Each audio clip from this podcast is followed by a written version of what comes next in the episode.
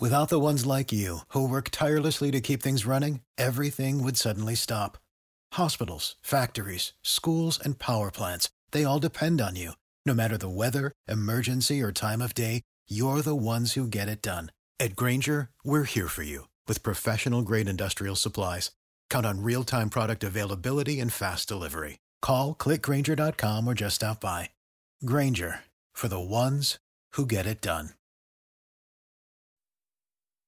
In a world where Carolina Panthers fans have an insatiable thirst for Panthers news and opinions, only one podcast roars ferociously. It's the C3 Panthers Podcast. What's up, Panther fans? It's your boy Tony Dunn. It's the C3 Panthers podcast. It's Tuesday night, 9:02 p.m. Mr. Joey, the blind Panther, saying, "Come on, Tony, come on, get this show started." That's right.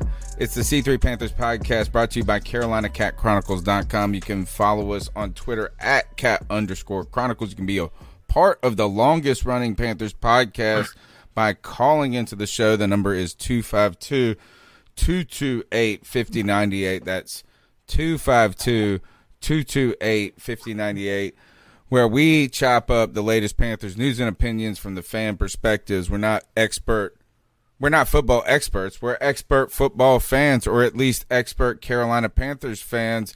And my man Cody Lashney is among among the busiest, the biggest, and most activist of those Panther fans. What's up, Cody?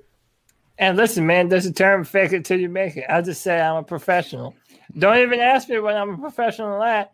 I'm just a professional, dude, and you can't tell me otherwise. And we're going to talk about the Carolina Panthers tonight. As we do every Tuesday night, we got the division's older brother coming to town, the version of uh, the New Orleans Saints. Or actually, no, we're going to New Orleans. But uh, we're going to talk about it. We're going to break down the matchup with the best Panther fans in all of YouTube. We got Tanner Slawwater, Blake Bettis, Tin Tizzy, John Hare, Joey the Blind Panther, Esquivel, Bill Dotrieve, Underground West, Brad Dugan. Welcome back, good sir. Tony Dunn, ain't nothing to it but to do it, brother. Let's roll. My man Bill in the chat room. Love Bill. Bill, say his last name for me. Bill Dotrieve. Well done. I feel like now I'm not gonna be able to say it right because I get nervous when I say it. Bill Dotrieve. Like Bill I will mispronounce it. Anyway, uh, Greg, the man of many podcasts, welcome to the show. I was looking. You guys have been doing a lot of work, man. So uh, on your podcast, DC Alliance. Well, not. I'm not going to name the names of them because there's so many. I don't want to miss There are a lot. name them anyway. But uh, I've seen you've been active. Congratulations on that, and welcome back to the C3 Panthers podcast. Thanks, man. It's Tuesday night. It's always uh, the most interesting night of the week for me. Yeah, I've gotten to the point now where watching the games is definitely fun, but I feel like I'm sometimes more interested in what's going to happen in the post game and Tuesday night show than what actually happens in the game. So it's just a really fun night. Chop it up with you guys, the fans. Uh, you know, let's do it. Talk Panthers football. We're going to get into the cat calls early tonight and uh, briefly talk about the Panthers game versus the Bears. The Panthers fell to the Bears. Uh, we now move to three and two. The Bears to five and one. The score was hold on, I got it pulled up. 23-16 Chicago versus Carolina. We're a couple of days removed, so we'll talk a little bit about uh, that game as well as a little forecasting of the Saints game. We're going to have more content coming out uh, tomorrow. Alan Ulrich, Ul- Ulrich, excuse me, Alan Ulrich, my buddy from Under the Dome podcast, is going to help me uh, try to give me give us a little insight on the Saints matchup this week. So check out scouting the Saints tomorrow. And um, right now, oh, one more thing is if you want to, the the professor went four and one in his picks against the spread this week. Amen, amen, amen, amen. I could, uh, I was, and now I fell behind last week, so I went one and three last week. So week dropped below 500, right? So I was at 500, and then I went one and three. So I fell below, and then I went four and one, trying to make up for it. Did make up for it. I think that pulls me above 500, at least to 500. So Game I'm excited about that. Yeah, yeah. So I'm back in the game. Picking with the professor also comes out on Wednesday night. Um, and oh, I, th- this is what I was going to say is that if you want to bet with the professor, you do it at mybookie.ag and you use the promo code overtime, and you can have fun watching the Dolphins stomp the Jets. I won the Dolphins, and I took the Dolphins minus 10. Hey, yo, I won the Lions minus three with the Jaguars. I was all over all types of stuff. Um, 49ers, Rams under. Did that all through mybookie.ag. Use the promo code overtime. All right, let's go let's go ahead and talk about the most recent loss. The Carolina Panthers fell to the Chicago Bears this past week. And I rewatched the game today, guys, and the Panthers were in it the entire almost the entire time to the end of the third quarter. They had opportunity, opportunity. And in retrospect, this is gonna make you mad, Cody. I look back at the game and I I think we were too hard on Teddy. You think that we were too hard on Teddy?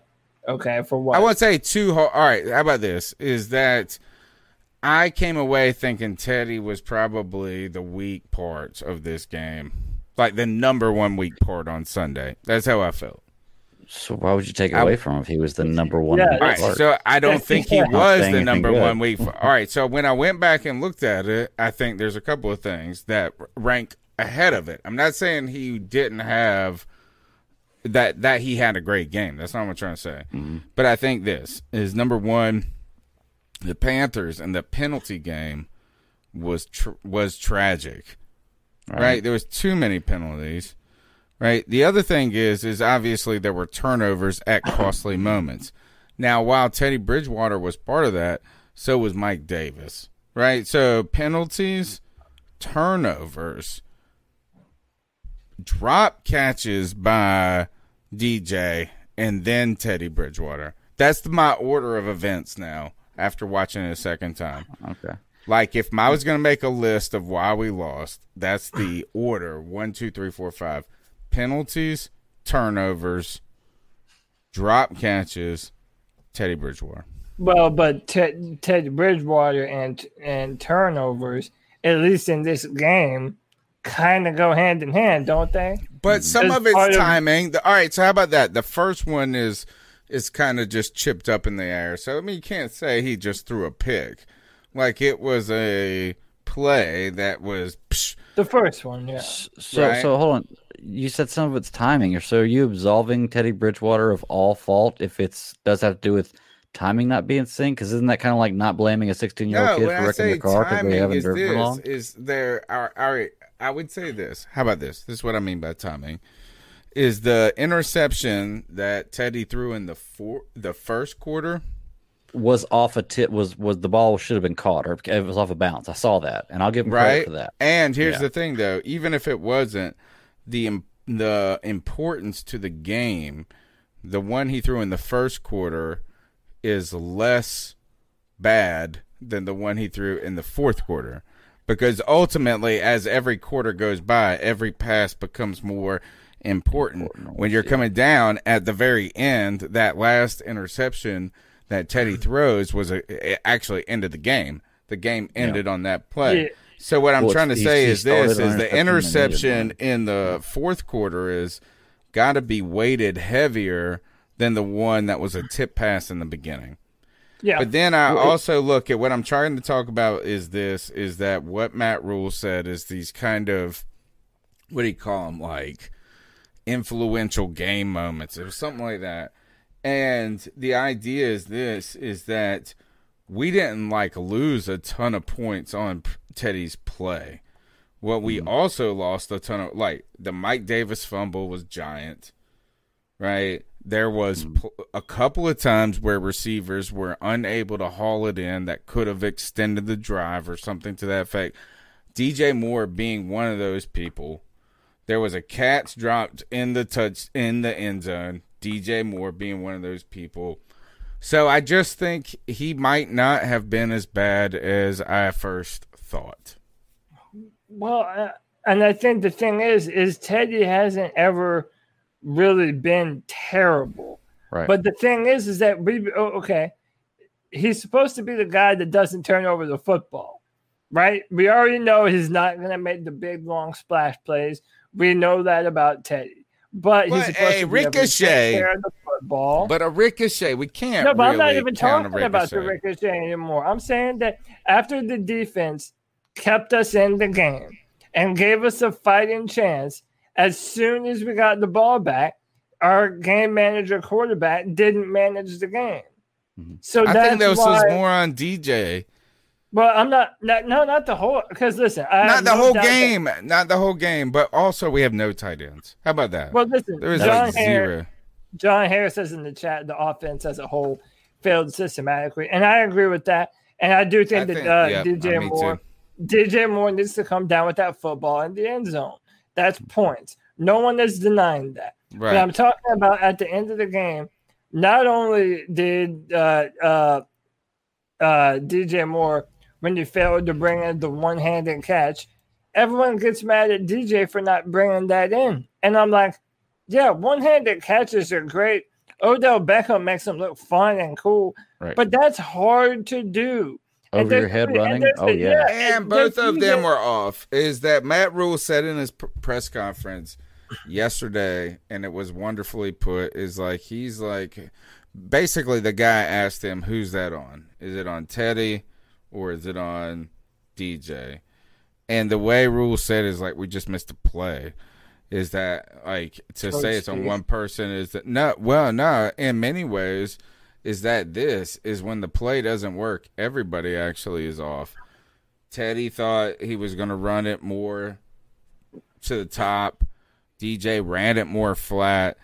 Teddy threw a ball that was, you know what I'm saying? Like, so there is no, like, it's like y'all are both bad on that play.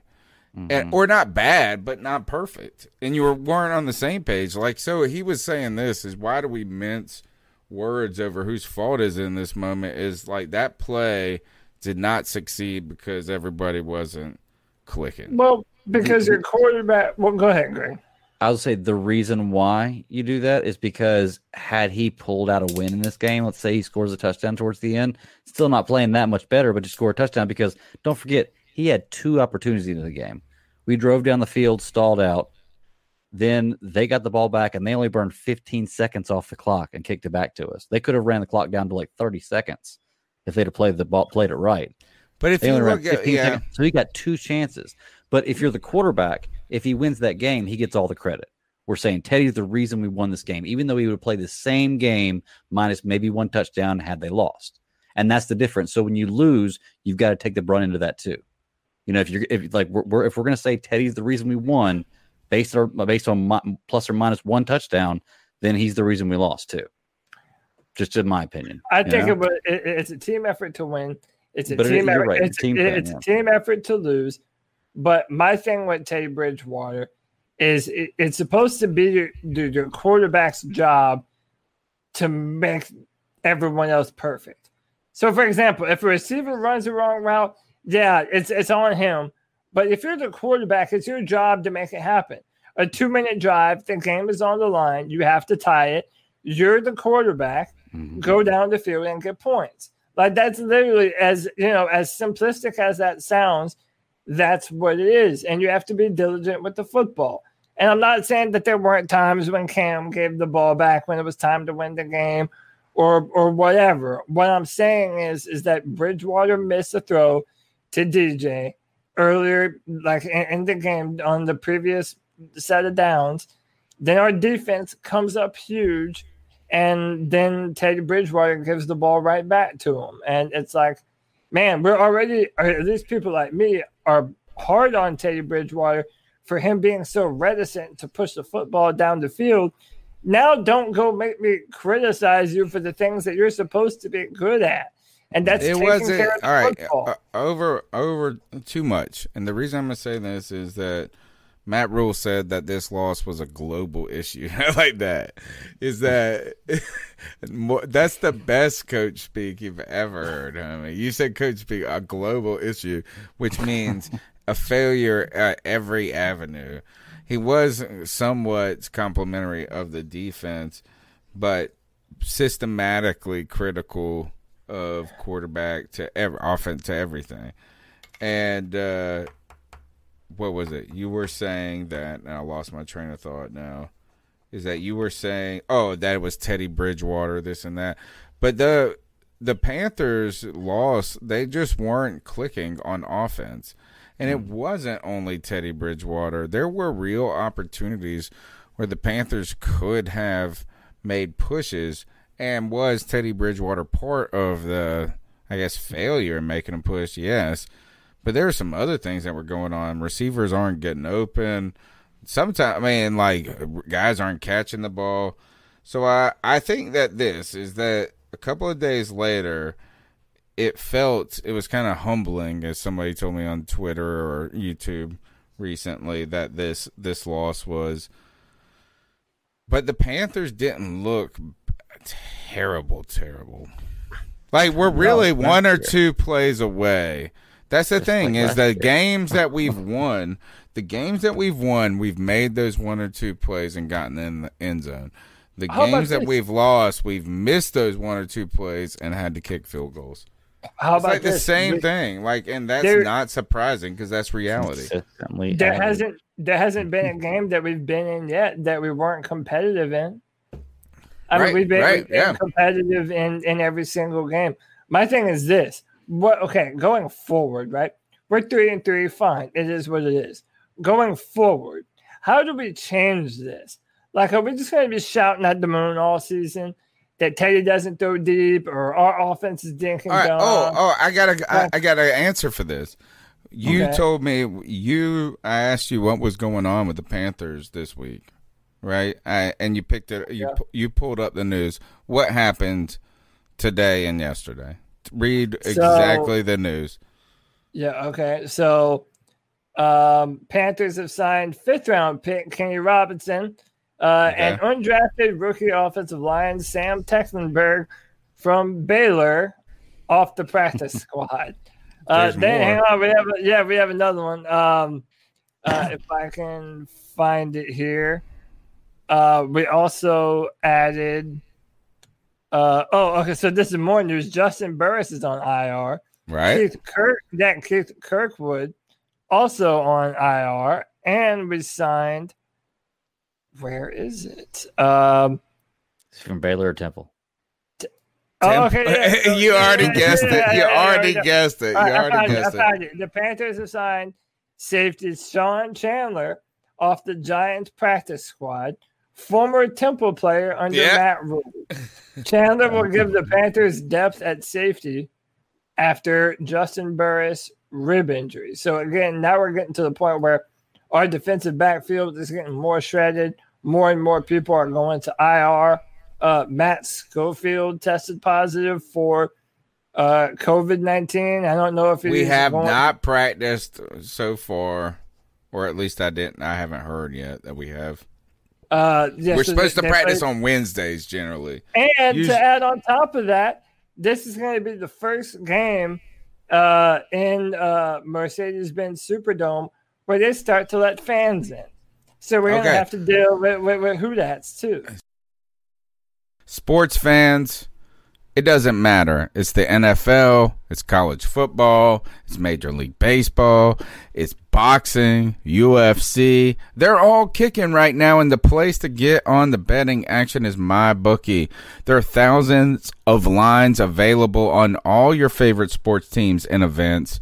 You can bet on the underdog. You can take some parlays. You can even find some prop bets. That's never too late with my bookie. That's right. You can bet in mid game, first half, second half, by points. Who cares? I don't know. But you should go to my bookie betonline.ag and you got to use the promo code overtime. When you use the promo code overtime, you tell them that you listen to my podcast, first of all. That's important. And that advertising can work. And second, you can collect a dollar for dollar deposit bonus.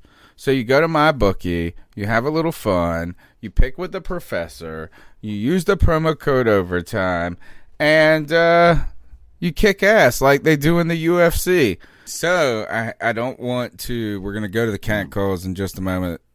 Uh, the number's 252 228 5098. And I don't want to overly discuss this. But when you hear those signings, when you hear our injuries, despite three and three, it kind of sounds like we're just going to do what we can with what we got Yep. and see what happens this semester, which is fine. You know what I'm saying? Like, it's not like we're going in. Uh, Like the people that say like go and trade for this, go and trade for that. I see the Panthers trading away assets rather than trading for uh, assets at this point. So uh, I want to highlight. and I don't two, know who uh, those assets are, but there's got uh, you you got to wonder if there is something there to be thought so let about. me let me highlight two comments real quick. Our man Josh says good teams win close games, but good teams aren't consistently in close games. Mhm. And I think that's a good point. And then, Well, then uh, the Panthers have never been good.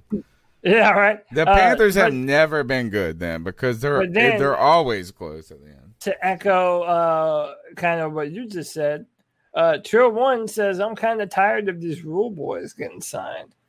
Meaning the Temple, the Baylor, the Temple, the Baylor. You know, It's like Guys, almost like he's just getting them a quick paycheck. Yeah. like- it's like this. It's like we probably ain't- gonna happen. Yeah. We ain't probably gonna win a lot of games. I can get you Vegas seven, been on eight thousand, so long. seven, eight hundred, eight hundred thousand dollars if you play two games or something. You know what I'm saying? He's like, I knew you from back in the day. Nah, I don't know. yeah. Um, what it sounds like is he they're, I won't say bottom feeding a little bit. Discount Right. shopping, which sounds a lot like what we've been doing. Dave for the Gettleman, last which is fine, few years. which I think And I don't Say know the how word many. that you said before the show. what did I say? Yeah. Well, Me you basically him? said you. You basically said tanking. I kind of think that if I mean here we'll see. As you win you lose two or three more games and these are the type of moves you're making. The covid. Oh this uh, here let me give you one other kind of caveat and then we'll go to the calls. Is Right. that we face the bears uh, coming off of 9 days of rest 10 days of rest. They had a long week because they played on Thursday night football the week before right? Now Yeah. we're playing the Saints coming off a bye. Right? So they're rested, game plans, whatever. And then next week we play on a short week on Thursday night football against the Falcons. And the Falcons did just win against the Minnesota Vikings. But when I'm I'm like we're really in a slug, like body blow, body blow. That's kind of body blow. Like that's the way I think of it.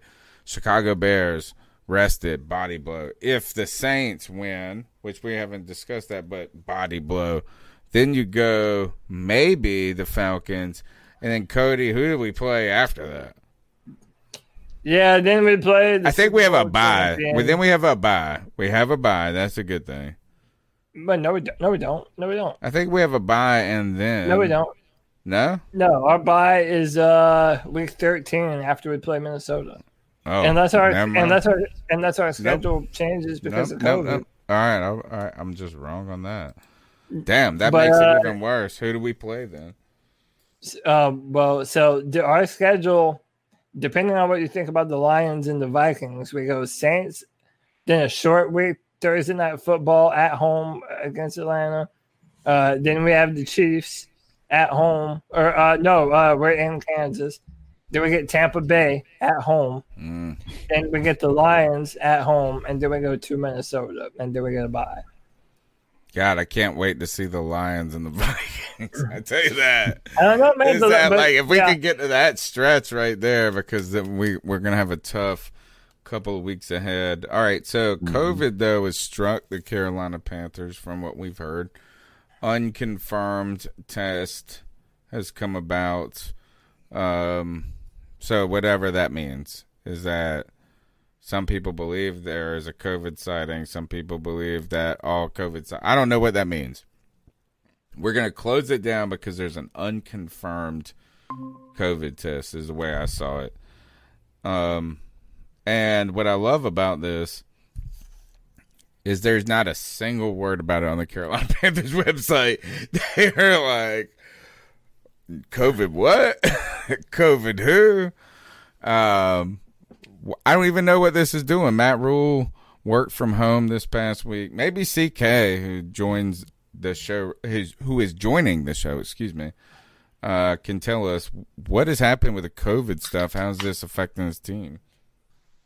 Um, I mean, I think you might have seen a little bit of the impact last week, right? Because I mean, we were already in a pretty, like they had talked about, because after we had played uh, Atlanta or maybe somebody else, um, the the we somebody had tested positive on the Falcons, and so we were already in a crazy intensive protocol. right. Oh, good point. Good point. You know, Missed a padded so- practice. Yeah, missed. So so there was already probably some preparation issues we already missed out of that.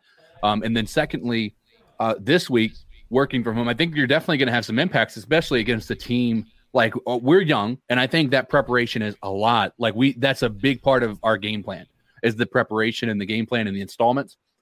Um, whereas the the Saints could probably practice one day a week because they are such a veteran, you know, uh, veteran team, and be able to actually still understand what their assignments are and not have to worry about it. We're so young. I, I think that that's where you're starting to see that impact. I'm not going to sit here and say the reason we did so bad last week is because we were stuck at, you know, they were in a, it, they weren't able to prepare the way they normally would. But, uh, you know, it's with a young team, you've got to think that that has an impact. Is it surprising that the Panthers have zero information on their website about it? No, no, not at all. Um, let, let's uh, That's let's the more some- that's the more intriguing part to me is that what? I kind of have felt that uh, NFL teams have tried to more and more own their own media.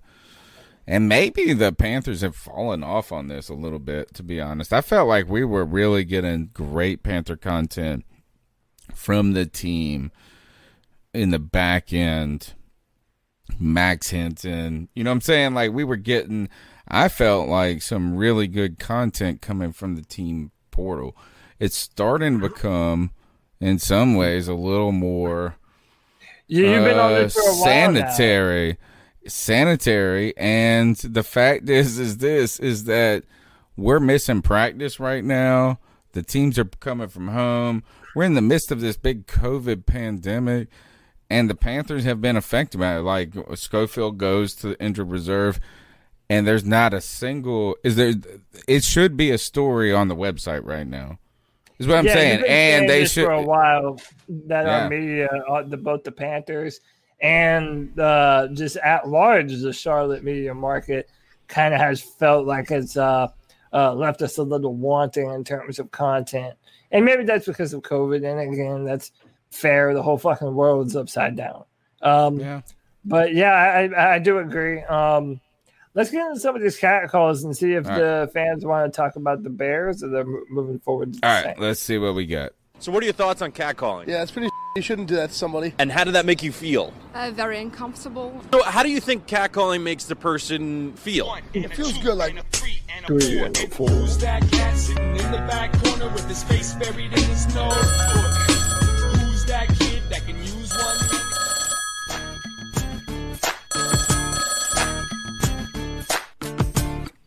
Yo, what's up, guys? It's Nick from up here in Mass. Uh, I just wanted to call in and see how you guys are doing. Make sure everybody was doing okay with the whole COVID scare.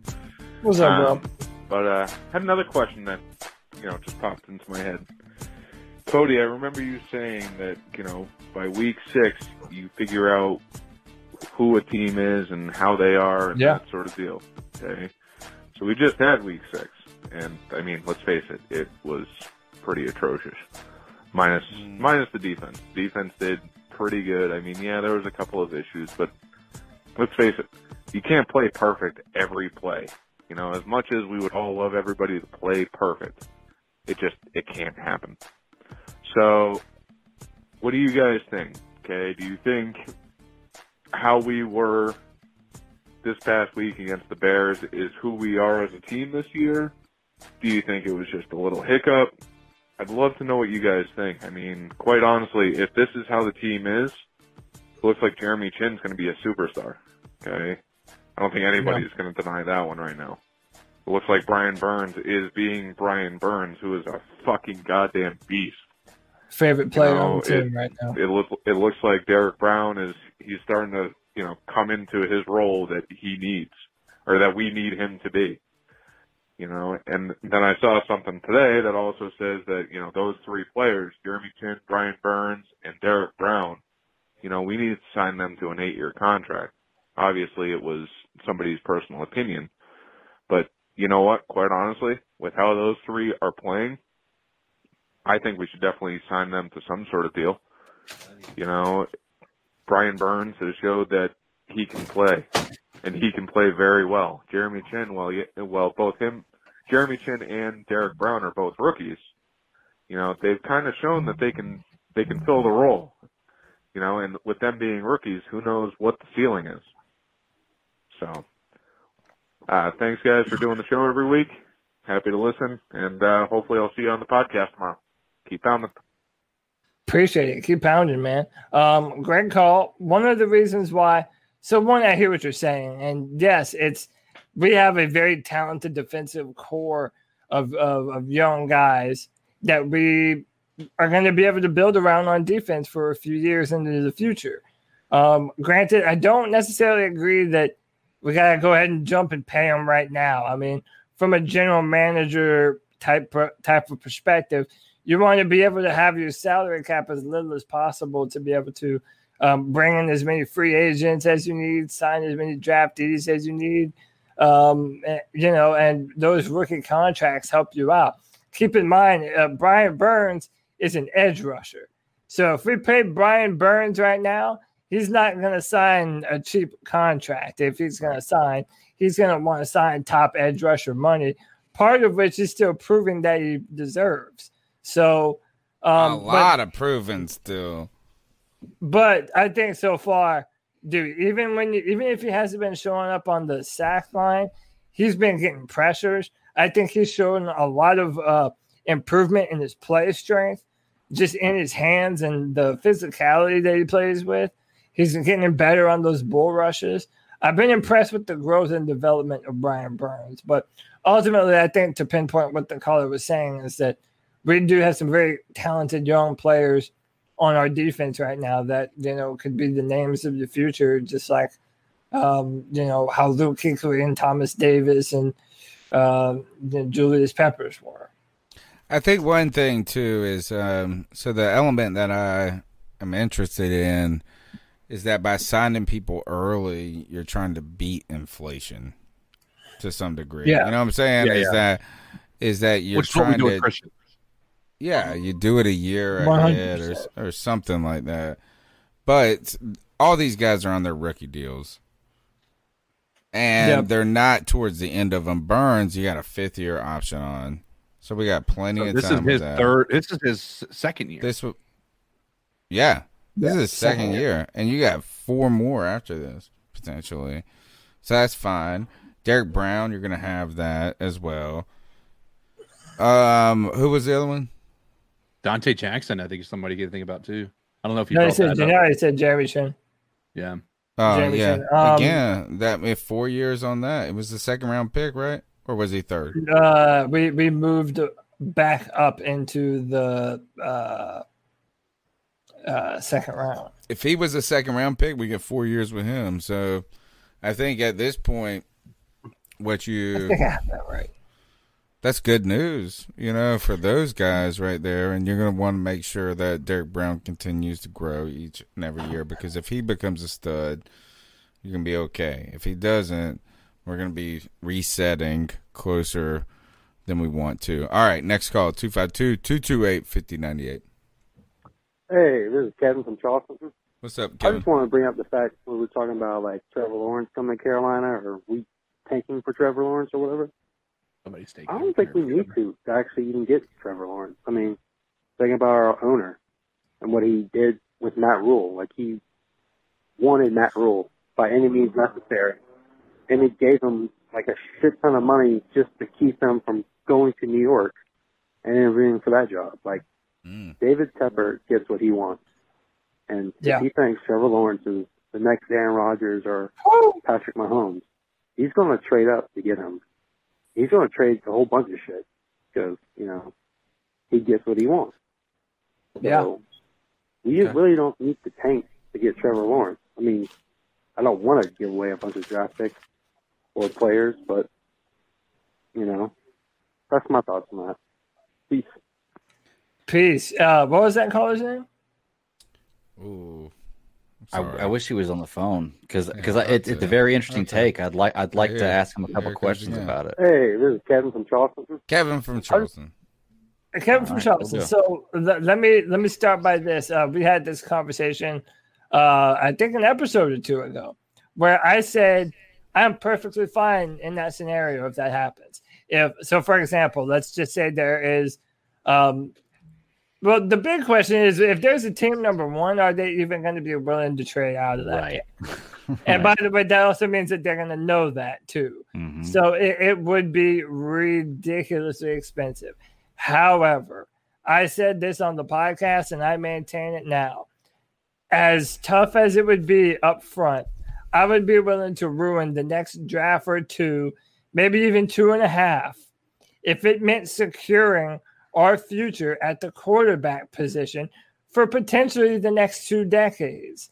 I would happily do that in a moment. And again, part of my reasoning behind it is, is if you have the quarterback and you already have a promising defense in free agency, teams are gonna go and be a part of what you're building, even if you don't have the draft picks. I think it would be a good idea. I do agree that David Tepper is the kind of owner who has the balls to do it. To me, it's just easier said than done. Because if you're looking at all the teams on the bottom right now who are in the running to be picking one, like I can't imagine many of them not taking Trevor Lawrence. Mhm. So um, it would it would be tough to pull off. Hey, I have a. I have. Have you guys talked about the middle linebacker yet? Uh, I, no, not I yet. have one thing before we get into that. Yeah, I want that to is this: is that if you know, it would be crazier than the Jets trading away their first round pick to the Panthers and David Tepper, the shrewd businessman, for Trevor Lawrence. You know, it'd be wilder and crazier than that. It would be when 46 people are watching this show and we only got 17 thumbs up. That's crazy. Come on, guys. Hit the thumbs You up, crazy. people. Come on, smash the thumbs up. All right, go ahead, CK. No, I think Greg had a question about the caller. I do. I, one question, uh, Cody. I get what you're saying, and and I understand what you're saying about about mortgaging our draft picks for the next maybe two and a half years to do that. Do you think that's enough, though? Is the question. I don't It think we, not be. It I, I don't. I don't think that if we win five or six games and we end up in the nine to eleven spot, I think I picked. I said thirteen to thirteen to fourteen was, or excuse me, eleven to fourteen is where we're going to be. If we end up in that kind of spot, I don't think we have the ammunition to trade down to get Trevor Lawrence if he's there. I just don't think we do it, Yeah, even you with draft do. picks, You have even with future, and it would be Okay. future. Are- are- are you gonna get- be like gonna get rid first of- round picks for the next two years? So you're gonna get rid of here, two- but uh, two Cody's right. It doesn't matter. picks. The team that has the first round, the first pick, likely doesn't want to trade it away. It's gonna be the Jets. It's gonna be the Jets. you know what I'm saying? Like they Falcons, don't want to trade it like away. that, yeah. So it's gonna be problematic. Yeah. And and would it be so detrimental? Like, okay, if if we have, if I'm right, and Teddy Bridgewater has missed throws and missed plays, right? If if we really are a quarterback away from being a legitimate contender, do you miss those first and second round draft picks? Like, how worth it is it? In in in, in the How about long run? this? the Is picks. I'll give I you think your you're going to have to get rid of Christian McCaffrey, DJ Moore, Brian Burns. You're going to have to get rid of a key element to the team to be able to to acquire a player like that. To, All right, to that's to acquire look, that that's a round pick. So, wonderful point. Is Panther Blue support that? He says, and he's talking to Cody Lack. He said, "How would you feel about the Panthers trading a few players instead of draft picks for Trevor?" So the idea is this: is that We don't man, have one. we're gonna learn about We the Panthers. really- We're gonna learn about what the Panthers are gonna be trying to do around this. Is because if you see the Panthers acquiring people, that means we ain't in like around mid season. You know what I'm saying? If we go and get a D tackle or something, which I don't think we're gonna do, but that's gonna tell us about the team. If if we trade away a player, that's gonna tell us about our thoughts about going in the future. You But know what my- I'm saying? but You my- trade away uh, somebody. But but tell me who? Like if we're talking about trading away a player, it, it, it's a player that that okay. So you one, could like, trade you- Mike Davis right now. You could trade but you're DJ Moore. He's on a of cheap deal. for. Robbie Dude, how Anderson's about- on a cheap how about deal. this? Bridgewater's on Oh, a cheap you're right. deal. That's How a good point, Trade him. CK. That's How a about great this? point, How CK. about this? Other than other than Christian McCaffrey, They're not going to trade for Chris McCaffrey either.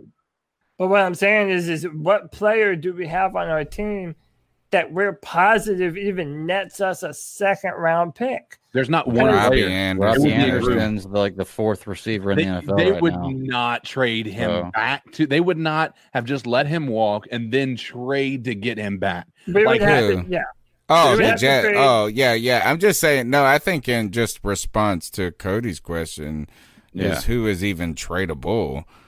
That's Yeah. Because I think that's Jets are the only pick. name that comes to mind right there. Someone mentioned uh, Kawann Short earlier, but No, Nah, You're- he's you're done not- for you're the not- year. He's done for the year. He's gone. Nope. you There's could nothing. So, There- so the ones you cannot get rid of right now, cannot get rid of Chinn. You cannot get rid of Derrick Brown. You cannot get rid of Brian Burns. Maybe uh Matos. You could probably maybe put something together for him. Maybe Donte Jackson and maybe Curtis Brown. Samuel. Maybe do something like that. But when is the trade deadline? By the way, just out of curiosity. I think it's in like two or three more weeks. Uh, The only So- tradable asset on this team is Robbie Anderson. Draft picks. Well, it- yeah. I mean, I was Like he's draft the only person that is worth trade. Actually, somebody in, saying. in the in the chat room, tell me, homeboy Blake, I love you, Blake Bettis. You my man. Like we good boys and stuff. But he says Shaq. Who the hell want to trade for Shaq? Well, n- I mean, you never know. I'm just saying, some you people know could, what? might want to take That's him. not that's not a bad but because look, what do you think Belichick would if do with you're- Shaq? if you're fitting Shaq into somewhere else, like into an already good team, yeah, he might be okay. But Mm-hmm. he's not again like if if we're trading players, we're trading players that still have a lot of time on their contract because we have so many new players all, all throughout our team. Um, and so you're essentially gambling away the the the the foundation pieces that we're trying to rebuild with. So that's what I'm saying. Right now, as far as players is concerned, there are no player. We have no Ooh, assets. oh, oh, John away. John M says Curtis is trade tradable, That's and one true. came I agree, but you're one came to mind. I, there's one other one that came So to you're mind. you're going to mortgage the whole team, Cody, Ian draft Thomas. picks and players just to pick up Nope. one franchise Nope. quarterback? No, I got no, the that's one. what I'm- got the that's most what tradable I'm option on the that. team, bro. Trey What's Boston. Moton. Tre Boston. No, dude. Uh, No, I mean I'm not saying No, that's well, I I, wanna get want rid to of him, trade. you're I, right. that's He- he like probably the No, most you're- probable. yeah, yeah, no, you're yeah. That's what Yeah, they would need point. at the Jets. That would be like you would have to trade offensive line. That's really what they would be looking for because if I don't going have even know if we could trade the Jets straight up. I think we're almost just talking about are We'd we have to just give trying to 53. trade to get up a little bit more. We're not getting the first round pick. No, like we're the not getting the first round. We're not getting the first Let me- pick. No, let me talk about something. ever, but- Let me talk about something. Number one, Teddy's not going to go to the Jets either, guys. He's already been there. The Jets are not going to trade for him. Um, Yeah, Didn't he get his jaw broken there? yeah, well, no, no, that was Geno. That was Geno, Geno. okay, Geno, that's right. Geno, Um, okay. Geno Smith. Oh, Geno Smith. um, Atkins, yep. Geno Atkins? Anyway, he was on right. the Bengals. Um, Okay. But uh, nonetheless, so uh, here's the trade that I propose. Right now, there is a linebacker on the Cardinals, and it's not Isaiah Simmons. And he used to go to Temple. He was under Matt Rhule, and he was a former Reddick. first round pick. Haason Reddick If we do not Dude, make a he's move, been awesome too this year. He's been great. if we do not, and they're barely even using him. Like, and they're there's he's still in his fourth year, so and they have not exercised his fifth year option. Um, and so right now they're going to be needing to get something for him. Like they're not going to re-sign him this year. Can almost To guarantee hear you that. Whitehead. Yeah. So listen, I, that's what I'm saying. Like we need to we need to worry about that right now because that is our most pressing. And Haason Reddick could very well be something that you know he's played for Rhule before and he's already bought into that mind that that type of a the process, right? Um, and so maybe they can do something to rejuvenate his career as he is having a, a, a breakout year in some sorts, but not to the point where they're about to re-sign him. Enough to where he's going to get a contract, but not. Dude, I would, I All would hate. Hey, I got to interrupt this uh, discussion, and we got to go to the next call, or else we'll be All here right. all night. Yeah. Hi guys, Rich in the UK. Been a couple of weeks. What's up, Rich? Okay, What's up, Rich? I'm going to be quick. Cover me. Um, like the coaching, I think the team looks like it knows what it's doing, um, which is great. See what you think. Uh, God, did we get lucky picking up Rasul Douglas? Um, would like to know what you think about him. It sounds like he was playing man in Philadelphia, and now that they've put him into zone, but he's been brilliant. Um, God knows what we'd look like if we hadn't picked him up. Um, it leads me on to another thing. Just thinking about it, I think pre-season I said about picking up players who were, you know, not great. Weatherly was stuck behind people, Bur- Juston Burris and a few others. Um, largely, they've not been great. Uh, John Miller, the right guard, has. Don't know what Cody thinks or anyone, but he's been doing pretty well. Perhaps because he's next to Taylor Moton, but he's been good. Um, Yeah. Burris has been okay, but Weatherly is obviously know. seems to be out if YGM is back. Um, Tahir Whitehead has been an absolute disaster, as you know. Robbie Gray and Teddy. Um, Teddy is an NFL quarterback, but he's ranked about 25. I mean, I know he's got a lot of yards and completions, but his accuracy that was meant to be a thing, it's all over the shop. His part, his passes are not leading Thank people. They're being caught, but I think they're being caught because DJ and Robbie. I mean, look at Robbie's diving catch. Look at, I mean, DJ nearly pulled that one in, but someone did a, sl- a breakdown of that fourth down one. And uh, DJ's looking over his left shoulder the whole way, and the ball goes over his right, and he basically flips around to try and grab it. But the throw, throw was off, six feet off. Um, So yeah, see what you think. I know, I know, Cody, you're not a huge fan of Teddy. I mean, he's game manager, but he, he's not ac- not super accurate. Good, good completion percentage, but it's because those guys are good. I mean, we really have got good receivers. Um, So yeah, so see what you think there. So yeah, the the point really is that the guys that we picked up with a view to making them better don't seem to have really made an impact, perhaps except for John Miller and Okung on the line as well. Obviously at left tackle, I think he's doing okay. Um, and Chris Reiff, the line's holding up. So whoever our new offensive line coach is going well, but maybe at the moment that experiment of we can bring in guys who weren't great and make them better doesn't look that good. But guys that are good, Jeremy Chinn, Rasul Douglas and stuff, we, we seem to know what we're doing. So that's really encouraging. Anyway, uh, love the show as ever and, uh, love you getting in fights with people, Cody. Um, and keep pounding guys. Take care. Keep pounding. Great call. Keep pounding, man. Great call. Lots of Yeah. covered there. Um, yeah, John Miller is uh, the guy playing right guard, and again, I've been I've been impressed. I mean, that that's also part of the reason why I think I've been uh, r- really hard on on Teddy Bridgewater. I don't even think I've been really hard. I, honestly, I think my expectations of the man have been reasonable. But the fact that, and you guys can attest to this, I have been on this show for months. I mean, even before the season started, saying I was worried about the offensive line. I thought that the our, we were going to get Teddy Bridgewater killed uh, just because we didn't have time to protect him, and we weren't going to be able to have that Saints offensive line that protected him last year. But our offensive line has looked great. I think that Okung has um, come back, and I mean, frankly, he's been um, I would say better than even Trai Turner, especially what Trai Turner was the last few years. I mean, o- Okung has been a serviceable player.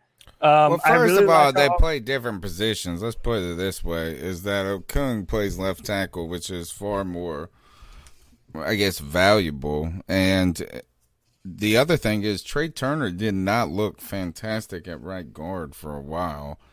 And now I would say this is do you look at the line and be like, oh my God, the right tackle sucks? I don't know who the right tackle is. Let me be Ours clear on Mo- that. Not oh sorry, right tackle. I meant right guard because Trai Turner played right guard.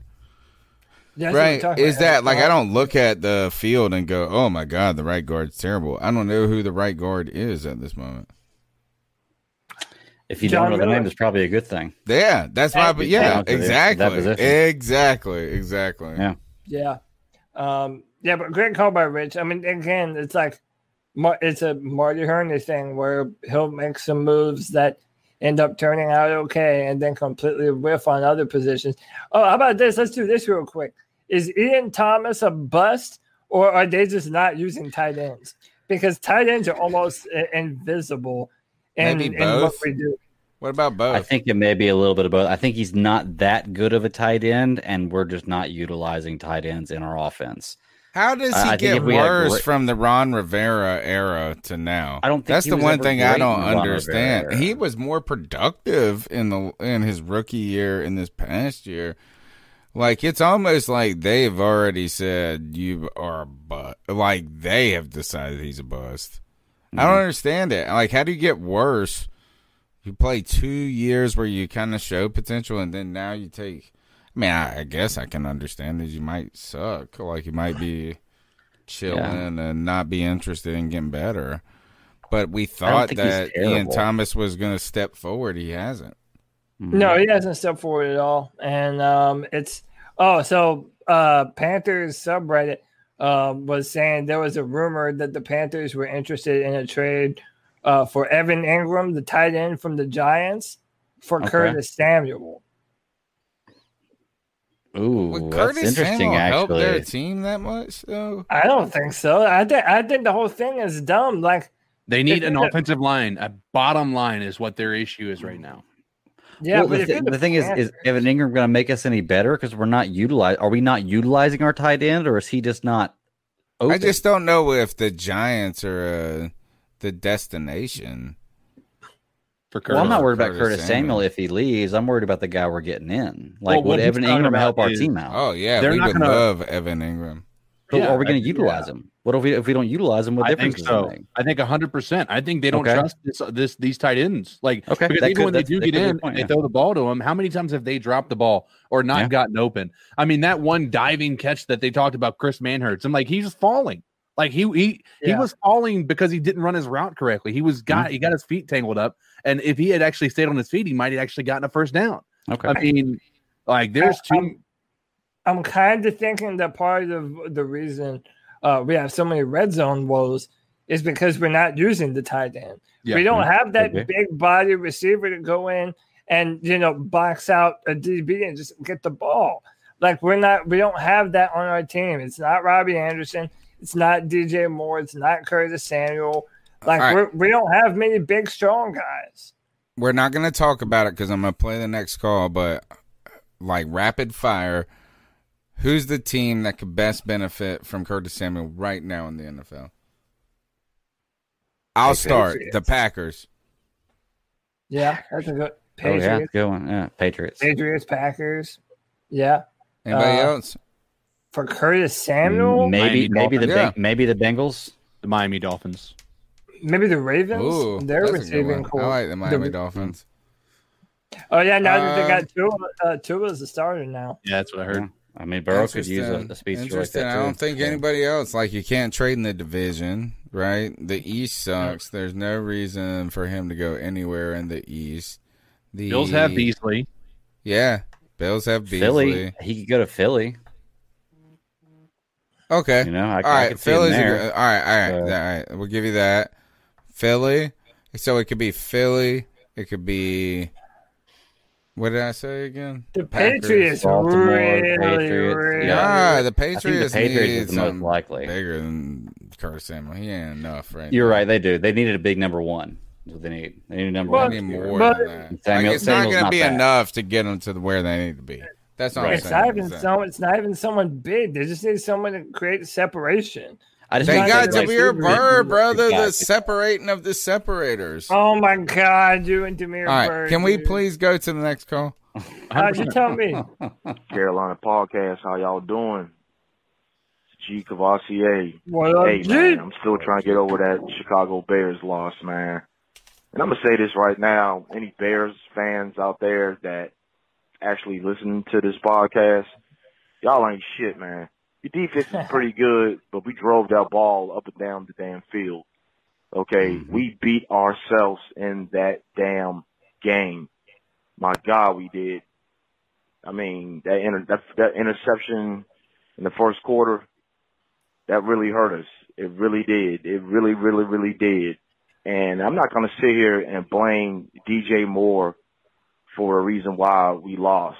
I mean, he had a couple of drops and everything. But one thing that I noticed on that fourth and two, the Teddy Bridgewater threw that ball. Yeah, that ball was thrown kind of, kind of fucked up. You know what I'm saying? Mm-hmm. But you're a professional, DJ. And please stop trying to catch the ball with one hand. I know Robbie Anderson did it in that one game. You know what I'm saying? Which was nice and everything like that. But you're not built for that. You're not Odell bro. Beckham Jr. You're DJ Moore. Please use two hands to catch the damn ball, man. For real. And our defense, you know, kept us in there, kept us in the game, even though I, I felt like we didn't really have a good pass rush, all that good. You know, Jeremy Chinn got the interception and everything like that, but it's not the end of the world. You know, we're what, three and three? There's 10 more games left. So Panther fans, just relax. I think we will bounce back. It just was a bad game. Let's not, uh, let's please not beat ourselves and let's dominate the way Panthers football is all about. Okay? Always remember, y'all, keep pounding. Great call, G. Keep pounding. Uh, just to highlight some things in the chat room, Rock Rock Rhyme, Rock Rhyme. This is a good one. Curtis Samuel to Chicago, I think, is interesting. Well, for a draft pick, that's what we would get. Is we want draft picks from any of this. Uh, that's what I would want out of all of it. Is I don't want a Yeah. player. I want draft picks to then exchange to move to where I want to move. But right now, we the just Chicago started with Engram. Is the only reason I ask. You know. Yeah, was and, Engram all for right, here, was actually, here's something yeah. else to go continue with that in the chat room. There's also a mention from uh, John Allaire, and I saw someone else say it too. Njoku from the Browns wants out. Yeah, But I at the think, end of the yeah, thing is, I, I don't think we need him. to. I don't think we need to be acquiring players and assets right now. I think we need to be. Like Same, I, same. I, I don't He's, think it's going to be he's only in his that way. second year though. He's in his second year, and I think he was a second round pick, wasn't Nah, he? Nah, he's got to So- be in his third year, dude. Mm, I believe oh, he's maybe third, yeah. He, he may be. I think he was drafted the same year as as uh, uh who's their quarterback uh, Baker, wasn't he? So you just don't want I to be guess this getting towards third the year, end of so, these yeah. guys' contracts because you don't want to pay them. They're going to walk. You know what I'm saying? So, anyways, I'm about uh, trading away rather than trading for. I don't Okay. think we're there just yet, but uh, the number's Trade two for five two. picks. Yes, Even if exactly. that's the, players, that's what. I mean by trading Yeah. away, right? Isn't what do you trade away? You trade away to get assets. Think about this. Tell us, Cody. You know, Cody, the draft and the draft order. What does Miami have from Houston? Well, they have their first and second round pick. So For yes, and Houston sucks, by the way. So uh, it's Okay, gonna be like a badass, awesome pick.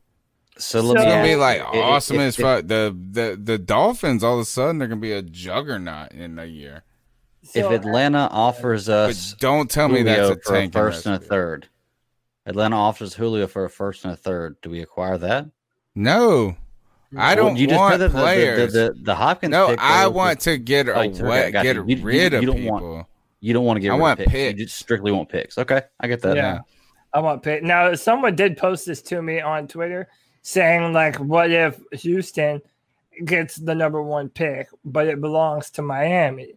Well, then, Ooh, if- ooh, and neither of those need quarterbacks. Right. Neither so then, of them need quarterbacks. So then that that goes to that previous caller where David Tepper might just say like, look, you've got your quarterback, and if the Mm. if if if Tua finishes strong this season, and, and you can get a whole bunch of picks to build around Tua, like I would do that in a heartbeat. The problem with that, Deshaun Watson is special to the point where that team might be bad, but he's been playing some of his best football, honestly, Mm-hmm. this year. Now that there's no DeAndre and he's having to spread the ball around more, they're not going to have the worst record in the NFL. Dude, the Uh, Jets well, are a next not. level All right. of suck. They are. They're the worst. Uh, next call. What's going on, C3 Nations? It's your boy Jay Anderson calling y'all, man. What up, I wish I could have called y'all Sat, I mean Sunday after that game, but nah, got y'all, got y'all now. So, um, man, I, that game, I'm really, I'm happy that, you know, yes, I am a Panther fan. I'm happy that the Panthers took that L. So a lot of Carolina Panther fans can humble themselves. Cause I think, you know, that three game winning streak, all the Panther fans were talking about division. We can win the division. And, you know, they were all on their high horse. And I understand, hey, when you win, it, it feels good to win. And I, you know, I like that the fact that they did win. But still have to stay humble. If this is a rebuilding season, then act like it's a rebuilding season. I mean, expect, you know, expect some bad games. It's going to happen. You know, don't just you don't just say we're gonna win a division now and then when they lose, oh, it's a rebuilding. No, keep the same energy when they win and when they lose. It's a rebuilding season. It's a rebuilding season. So I think hopefully the fan base, you know, you can still be excited and still be excited for um rebuilding season. I mean, it's just the same thing back in 2011. I mean, we know we had a great offense, you know, in the in a crappy defense. But we know that season was a rebuilding season, you know, and we did good at the end of the season and we move on to, to later years and stuff like that. So, you know, a lot of fans should be humble. Now, at the same time, you know, I'm not a Teddy hater. I know a lot of people, when you be critical of Teddy Bridgewater, they think you're a Teddy hater and you're a Cam lover. But I like both guys, even though I'm a super Cam fan. But at the same time, I I have been critical of Cam a lot, just like I'm going to be critical of Teddy. Now, people need to people need to stop babying Teddy because Teddy Teddy has been in the league since 2014. He's made the playoffs one time. He's been he's been in he's been in the league since 2014. So people need to stop acting like he's a rookie quarterback or a second year quarterback. He's been in the league that many times. So people should have people can't be critical of Teddy. People should be critical of Teddy. So you know he just need to do better. He need to be more accountable of his um of his you know I'm gonna keep powering you know through uh, because those passes that he call. you know he be. Yeah, this is Jay Anderson again hitting you up. But to continue on the um on the Teddy thing, um, you know, Teddy, I believe Teddy overthrew um DJ Moore. Now DJ Moore, if you want to be a number one, you know, a number one receiver and want that number one receiver pay, you got to make that catch. But we understand that if a certain quarterback, you know, certain former quarterback would have made that same throw, people would have said he overthrew. So you got to keep that same saying. energy too. Because a bunch of times that Cam that threw the ball, you know, a lot of times quarterbacks threw, throw a ball so a wide receiver can catch it and, you know, away from the DB. You know, it be, you know, as a wide receiver, you got to make those tough catches. DJ Moore wasn't able to th- um, make those, make them touch ca- tough catches. But Teddy has been, you know, overthrowing the football and th- um, throwing behind the receivers too. So people Yes. need to start being critical of Teddy. You know, people can be uh, critical of Teddy as well as praising him. So the the super the super the they're basically the cam haters that love Teddy. That that love Teddy so much and and get on anybody for criticizing Teddy. But you can criticize Teddy and, and still and still like him as a quarterback. All right. Y'all holla at y'all. Holla at you, man. Thanks, Jay. Um, I mean, I agree with almost everything he said. Um, uh, I like the part that he said about the rebuild too. That it's like in 2011 when you're rebuilding. Hey man, sometimes you got to suffer through a rebuild. I think the problem with that comparison is in 2011 we had the quarterback to build around, Mhm. whereas now the argument that we're making is we don't have the argument to build around, and until you have that quarterback, you're not really building around much of anything.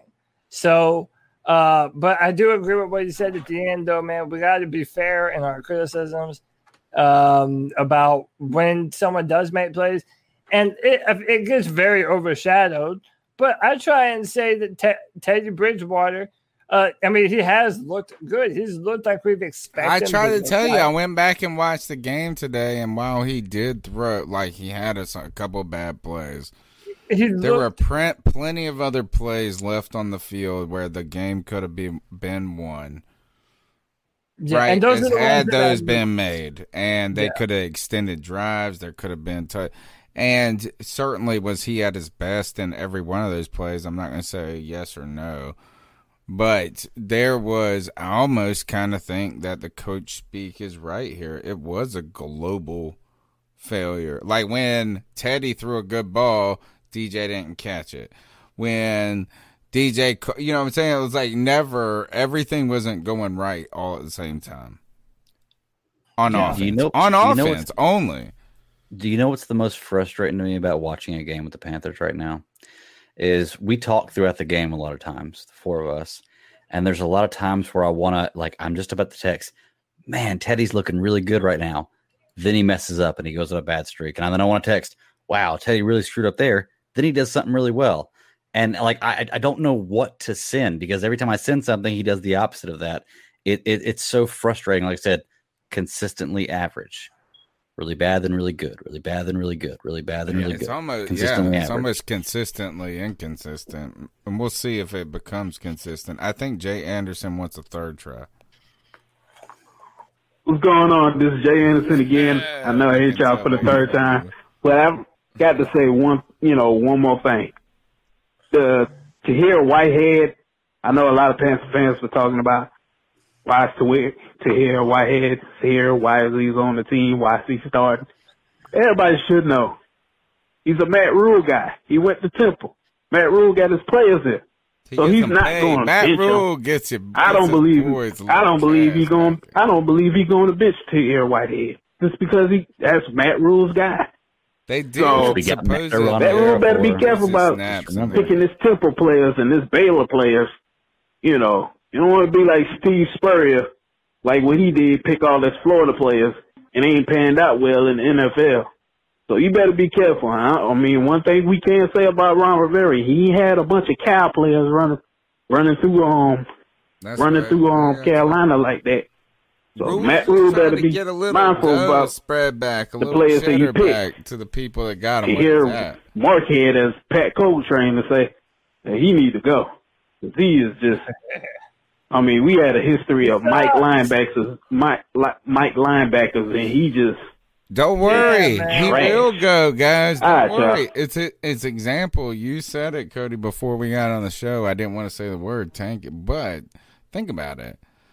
Is that he's just here for this year?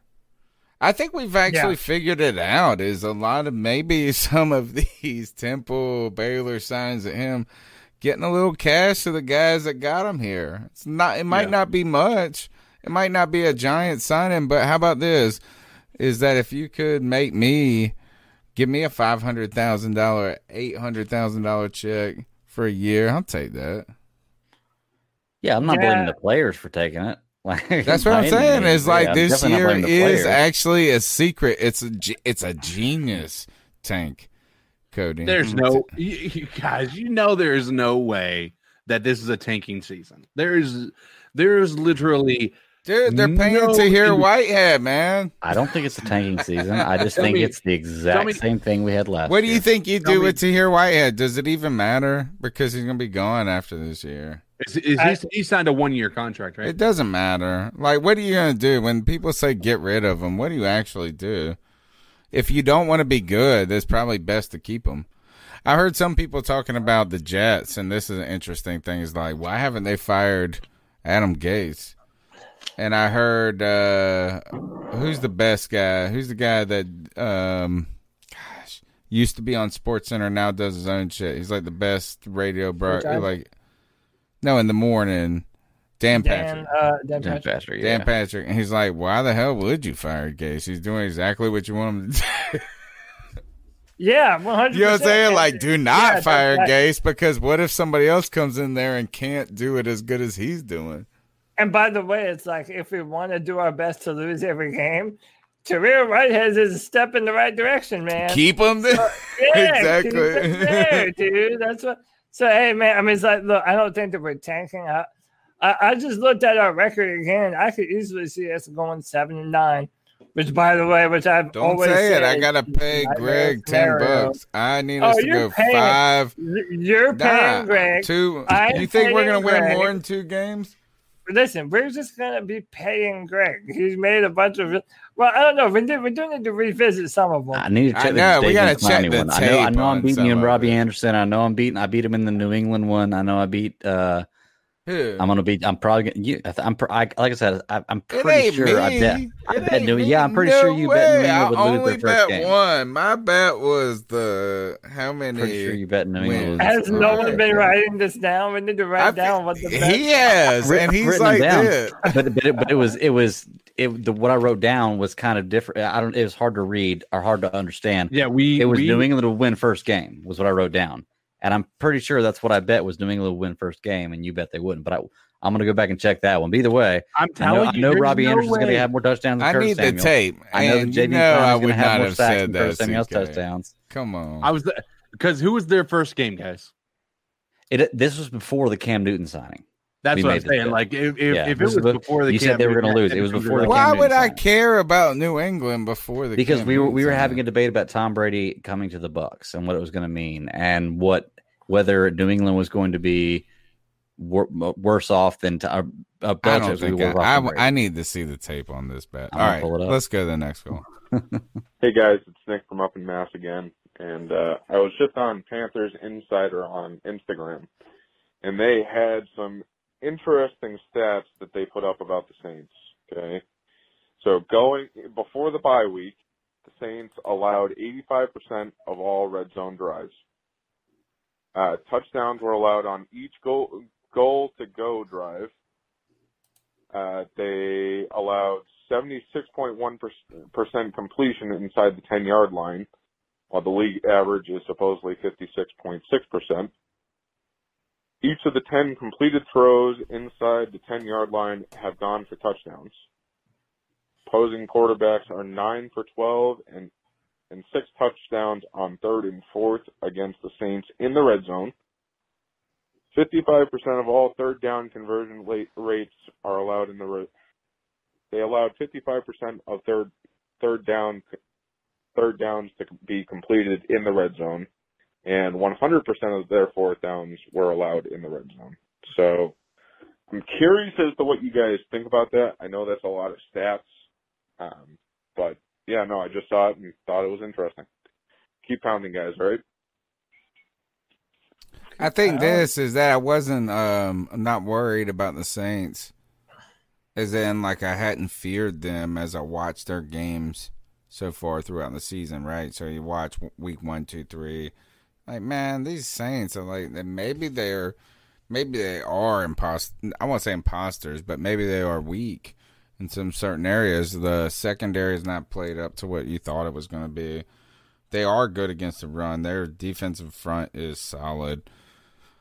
Um, but then the offense again, you continue to look at Drew Brees and you go, man, the noodle armies are like underneath, underneath, underneath. But look about this: is Marcus Davenport returns to this team this week from injury. On top of that, the secondary has talent upon it. Like they have talent, and the offense does what they got to do. And they got Alvin Kamara, so they got an explosive guy, but they got a guy like Drew Brees can't throw the deep ball all day long, but he can get it done.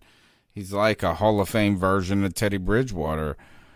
I think this is really the Saints coming off a bye week. This is a tough matchup for us, and I think the bye week, the division implications, those are the real fears that I have right now, even more than the team themselves. Yeah, I mean, this could get tough, man. This is an important two games in the division. I mean, this is important, man. This is have to have type of stuff. I mean, listen, uh, I, I've been, you know, in the middle. I've been saying, look, I want to see what this Panthers team is going to do. But man, if we lose any combination of these next three, it's going to be a hard road going forward to have any real chance. Uh, But if you win this we week, you gotta you're gonna have to be throwing Yeah. your big D out at that point. That's a big deal, right? That's a so is huge that deal. I don't think that we're really poised to win this game. I don't think the I just don't think things are in our favor. You know what I'm saying? Roster to scheduling to all these and this mysterious COVID that's not on the website. What is that doing to our schedule? What is that doing to the roster? What is that? I, I saw that they were trying to bring in kickers and punters and stuff like that. I don't know what they mean by any of that. The Saints are basically 10 days rested or 8 days rested. That's a big that's a big advantage for them in the COVID world, I would say.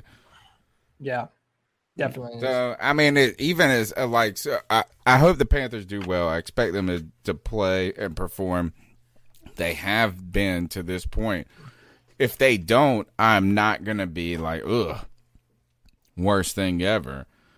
If they do win, all of a sudden, man, you got to really start talking about what's the potential of the team, though, because you're like in the running. The number's 252 228 5098. We're almost done with tonight's show. A couple more calls. C3! What up, what up? It's your boy. It's your homie, Blake B. Burp, burp, What's burp, up, Blake? burp, burp. What's up, Blake? Hey, chat room. Smash that like button. My man. you heard Alright, the Tony, man. dadgummit. What are we gonna do?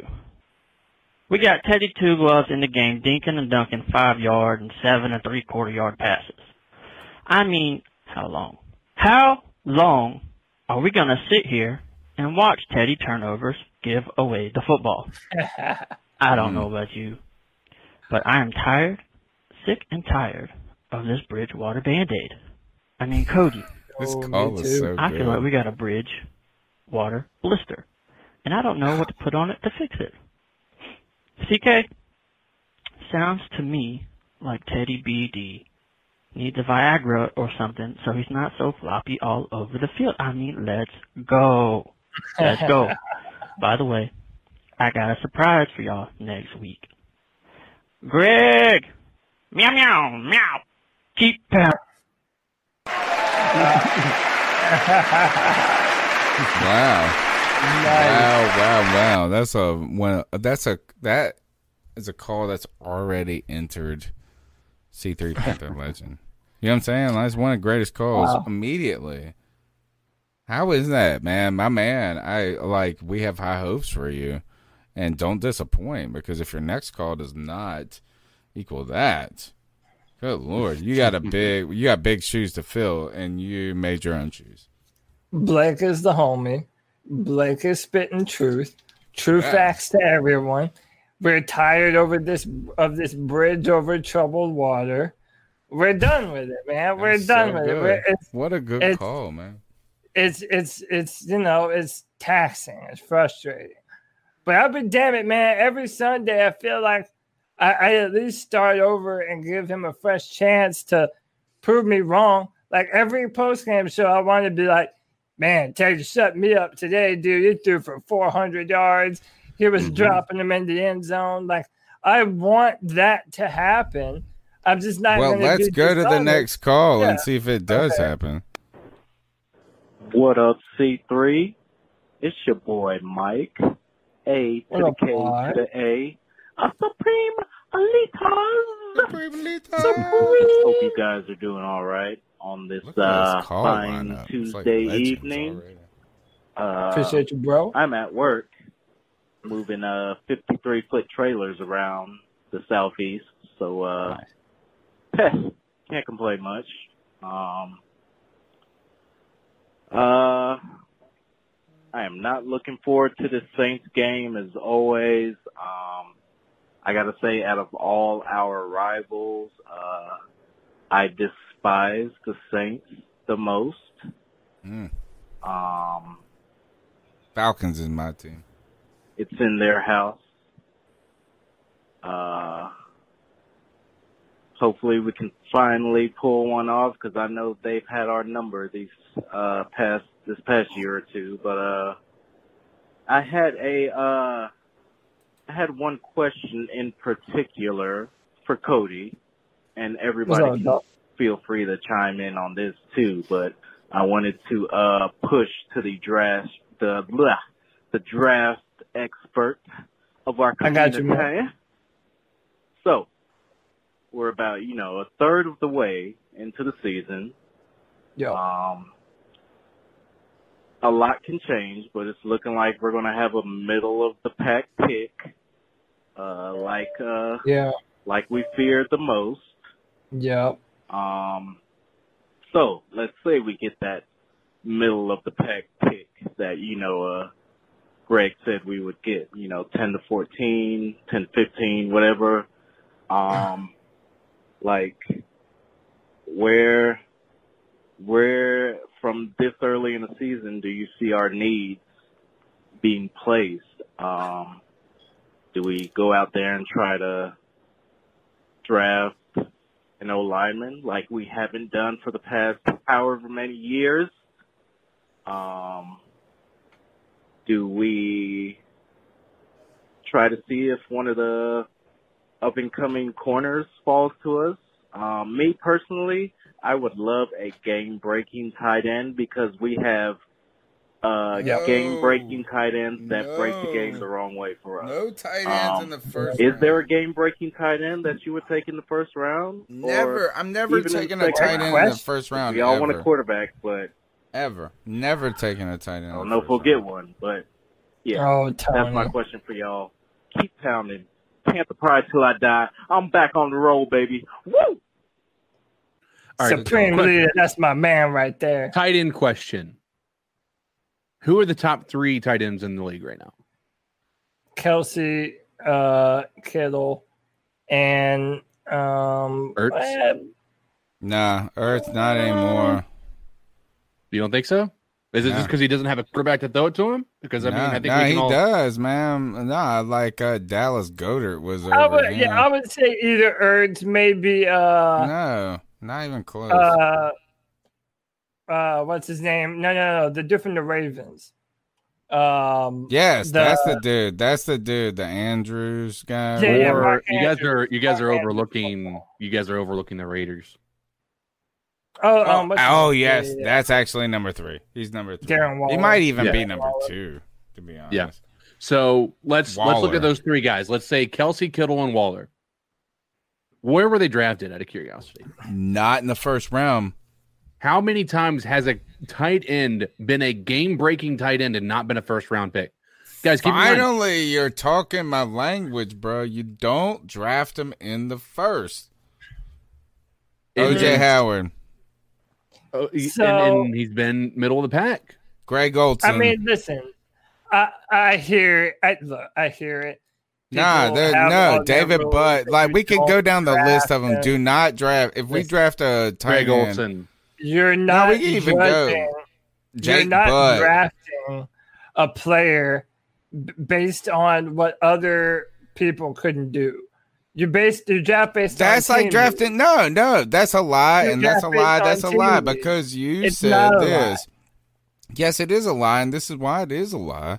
Is because you have told me over and over that running backs aren't really worth what they're like. They're Paying. No, no, no, no, no, no, no. Uh, Hold on. Yes, no, you, you have.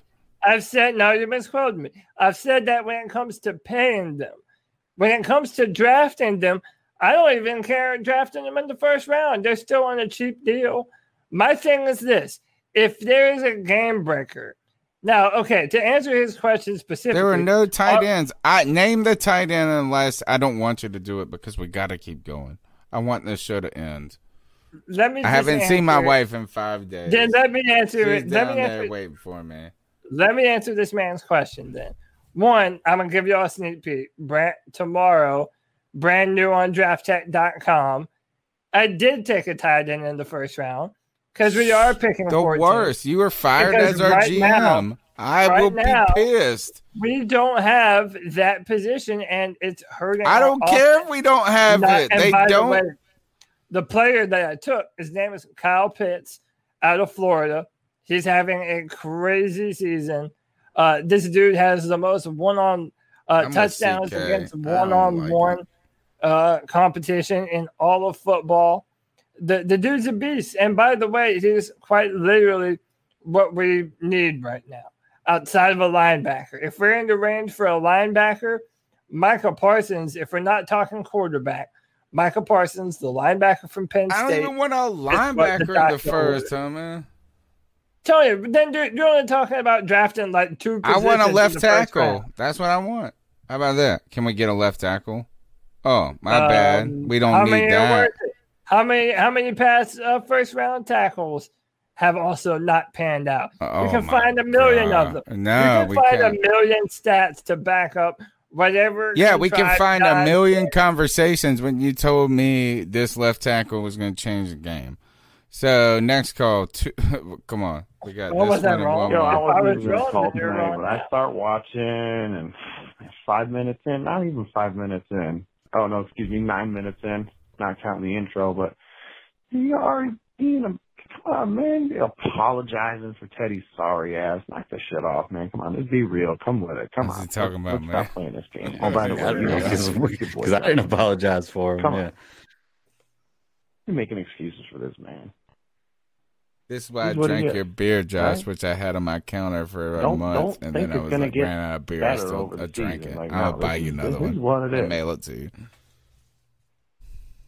You know, there's there's no excuses. The man's got talent. He's got a, a O line that's giving him plenty of time. Dude just held the ball too long and stared mugs down. Was doing dumb shit.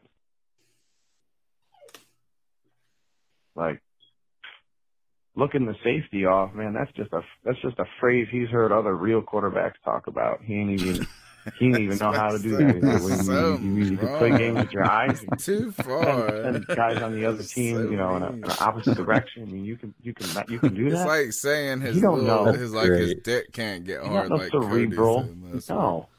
Or what did you say? Soft he's too. the average dude. That's all he's ever going to be. That's why I don't like him. It's not what I want for Carolina. That's not what I want for this team. I'm going to talk about growing the culture and growing the following and all this. A man like that ain't how you do it. I'm sorry. It just ain't. There's less and less crow It's for just me not to eat. there.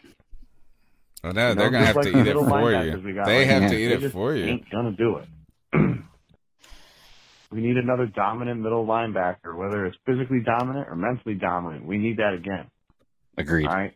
I mean, we ain't gonna ever really get another Luke. That's just the way she is. But you, you need that piece. You need that cornerstone. We need that on the offensive side too. And don't tell me that answer is here. It's on this team. It's on this roster. It's in that locker room because it ain't. And making them kind of claims is just it's fraudulent. Come on, it's fraudulent. You know, Love this call. What? whatever. The man's gonna, like I said, we're gonna bumble our way to a middling draft pick. That ain't gonna. Oh be no, I don't we- love this. I hate this call. Next. Hey, I love this Kevin call. He is South I my Carolina. life, man. Nah, I want to call back on my you know, recent call about trading up. I'm looking at the standings right now, and we have Houston Texans at one and five, Jaguars at one and five, Bengals one four and one. Yeah. Then we got the Chargers at one and four. Oh, And then we the have the Giants oh, man, who only won one game Chargers gonna Washington. And the Chargers just drafted a quarterback. Bengals just drafted a quarterback. And the Jaguars, they got, you know, Minshew. I don't know if They're they're not. If they if they with them. get a top round pick, they're getting the And then the Giants just drafted Danny Dimes. I don't know if they're going to stick with him, but one of those teams be uh, probably be willing to trade down, and we could probably get Justin Fields or Trevor Lawrence if we're willing to trade up. You know, that's my that's my comment. We need a left tackle. Screw the quarterback. We need a left tackle. Russell Okung is going to be gone after this season. That's what we need. We need a left tackle. It's time to start investing. You got to keep in mind Greg Little had a good game offensive when he was line. out. That's fine. I don't care if he had a good game or not. Is we have not invested first round talent in this offensive line in a bazillion years. Hey, y'all. Cody Sorry, wanted me to like, let y'all I mean, we know he didn't. He, Cody didn't bail out on us. He lost power. Oh, So fun. He'll be back when he gets I'm gonna back, have to bail so. out. So we have to bail out. All right, give us your ice up pick because I have to bail out as well. Come Okay. on, CK, what you got? Um, you know, I come on. so I, I, I'm hesitant because I, I, I want to make it abundantly clear this is not about politics in particular, but just the reality that people. I, I've just been dealing with a lot of it on personal levels and everything. Uh, right now, we are in a in a position as a country where we need to not just be so divisive, and everything that people do is divisive. And I say one thing, and somebody doesn't agree with it, and all of a sudden, I'm a horrible person with no morals. Whereas, uh, you know, they say something I disagree with, all of a sudden, I believe they're just this ir- irrational, ignorant person, right? Um, whereas I think that the way the world works, we need to approach each other uh, with uh, with a sense of.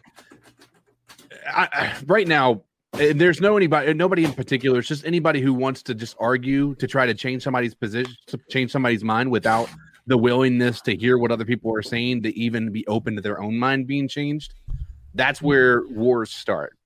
You know, that's where wars start. So if you're one of these people who just continue to argue one position because you refuse to hear the other position that's on the board, um, then you know I think you need ice up. So ice up. Anybody like that? Agree. All right, thanks, uh, CK. You can find him, Codizzle Allen, on all platforms. He's about to go. Tell us what you're about to go do, and then go do it. I'm about to go stream the new update to Warzone. By the way, absolutely incredible. If you haven't done it, um, or if you want to check it out tonight, I'm going to be streaming right when I get off of here. Um, and uh, it's they've got they've added zombies to Warzone, um, and they've added a night mode to Warzone. Where right now the character I'm going to be playing as is the character from Saw, Billy. So that little doll. Um, that's going to be the guy that I'm playing as in Warzone, and then you could be Leatherface. There's they've they've definitely up they they've outdid themselves with this update. One of my favorite updates to date. So come check it out tonight if you guys are looking for something to do. All right, go, go, go. Have fun. Yep. What'd you say, uh, Greg? Are you doing multiplayer tonight? No, I'm playing Warzone. Okay. So yeah, okay, I got you. I say, uh, I, I say I'm off. so if you, Oh want yeah, to- yeah. yeah. No, I got a, I got a yeah. squad tonight, but yeah, let's uh let's plan to have a C three night. Yeah, definitely. All right. All right. boys. Yeah, man. Greg, you got anything for us? Yeah, uh, something simple, man. I don't really know the particular group of people I would ice up for this, but people who do this action, I guess I would say. Uh, we've been having problems with mail-in ballots lately with the mail, which doesn't surprise me because uh, I, I could have told you a long time ago. As soon as DeJoy came in as the postmaster general, that was the reason he came in was for us to have problems. Um, so you know that's I don't want to get into the politics of it, but that was the reason why he came in. Uh, there are people though that are taking their mail-in ballots and sanitizing them. And when I say sanitizing them, I mean spraying them down or wiping them down with paper. And Wiping them down with what? with, with sanitizer. So not Oh, wiping, wi- wiping the paper down with sanitizer. Sorry, I said wiping Okay. down with paper. Um, I don't know what they teach in school now, but I would assume that most people know when you get paper wet, especially with ink on it, it doesn't usually equal a good, you know, result. So when you sanitize your ballot before or after you've written on your ballot, it's going to run and you're going to mail your ballot in and it's not going to count because you can't read it. So if you're sanitizing your ballots for mail-in ballots, stop doing it. I promise you, I, I deal with mail every single day. Yes, there is a threat of COVID out there, but I promise you, you run a, a bigger risk of your vote not counting than you do getting COVID from not sanitizing your ballot, your mail-in ballot. So stop ma- uh, sanitizing your mail-in ballots. Ice up. All right, my ice up pick goes to the Carolina Panthers for not going for it on fourth down, and I forget what quarter it was or whatever.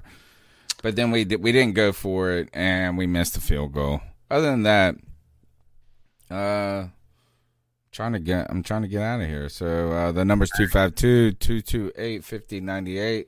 Follow at cat underscore chronicles on Twitter. Uh, oh, we should ice up uh, Cody's power. And uh, Greg, how can they find the Man of Many podcasts? Man, just check me out at the Bat Daddy 52. Uh, you can find everything I do there. Uh, lots of stuff going on. Seven days a week. You can hear me on something usually. So, uh, the Bat Daddy 52 on Twitter. So, All right, man. Until oh, uh, this week we got uh, scouting the Saints with uh, shoot, why am I saying? I like I forgot his name or Ulrich. But uh, scouting the Saints on Wednesday, as well as picking with the professor, went four and one this week, making some things up. So don't forget to check out the smaller content that we're going to keep punt, pumping out there. Uh, we'll be here after the Saints game, uh, post game show. Greg won't be; he'll be gambling money away in 12th Cherokee. Nation. Good for you! Congratulations! And uh, uh, why couldn't you have rescheduled your own anniversary around a bye week? I don't I know, know. right? You could have just pushed it back a week. Jesus Christ! Yeah. All right, we got. Let's go. Let's go. Until then, keep pounding. keep pounding. Without the ones like you, who work tirelessly to keep things running, everything would suddenly stop. Hospitals, factories, schools, and power plants, they all depend on you. No matter the weather, emergency, or time of day, you're the ones who get it done. At Grainger, we're here for you with professional grade industrial supplies. Count on real time product availability and fast delivery. Call clickgrainger.com or just stop by. Grainger for the ones who get it done.